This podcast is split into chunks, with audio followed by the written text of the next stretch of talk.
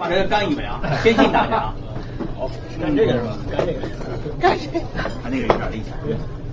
那个原来在山西是卖牛肉的，呃，一不小心误进入了币圈，第三年干了比特币，那个稀里糊涂就挖个矿，后来一五年第一次来美国，然后每年都来，今年来的这个这个时机呢比较特别，正好是这个政策比较严打的时候。哎，说到这有点紧张。那个呃，这个币圈呢越来越大，大的有点太快。他们说泡沫太大了，但是我感觉这个泡沫呢还没还没来啊，因为这个这些大韭菜们呢都躲在门口不进来，都观望，然后就在那儿研究区块链技术，呃，都不买币，你知道吧？都希望比特币跌。没进来的人都希望比特币跌，我们呢都在里边呢都希望比特币涨，于是呢这个门口的人和这个没进来的人呢就在门口碰上了，啊，一边人想进去，一边人想出来。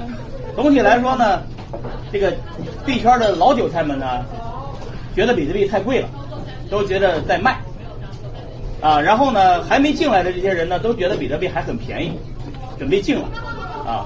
所以进来的人和出去的人呢，在门口碰上了，然后互相心里默念傻逼啊，然后呢，逻辑是逻辑是什么呢？逻辑是逻辑是老韭菜们忍不住了，觉得这个没信仰了啊，因为长得大家已经没什么信仰了，是吧？这个新韭菜们呢，就是认为这个跟他一样的韭菜还在门口站着呢，觉得还有无数人能进来。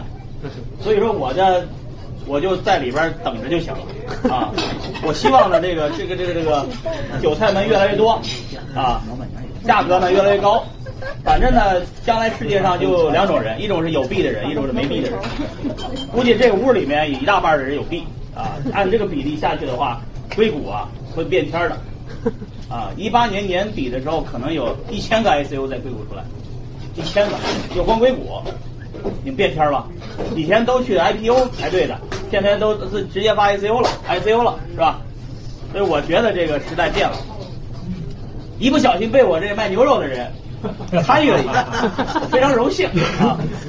所以我可以随便折腾，我的逻辑就是随便折腾，往大了整。如果整的整破产了，整黄了，就比方说比特币归零了。我大不了回去山西平遥继续卖牛肉，所以无所谓，我后路都想好了。回去以后卖牛肉的时候，各位呢再照顾我生意啊！好好？好，好？好好，谢谢谢谢大家啊！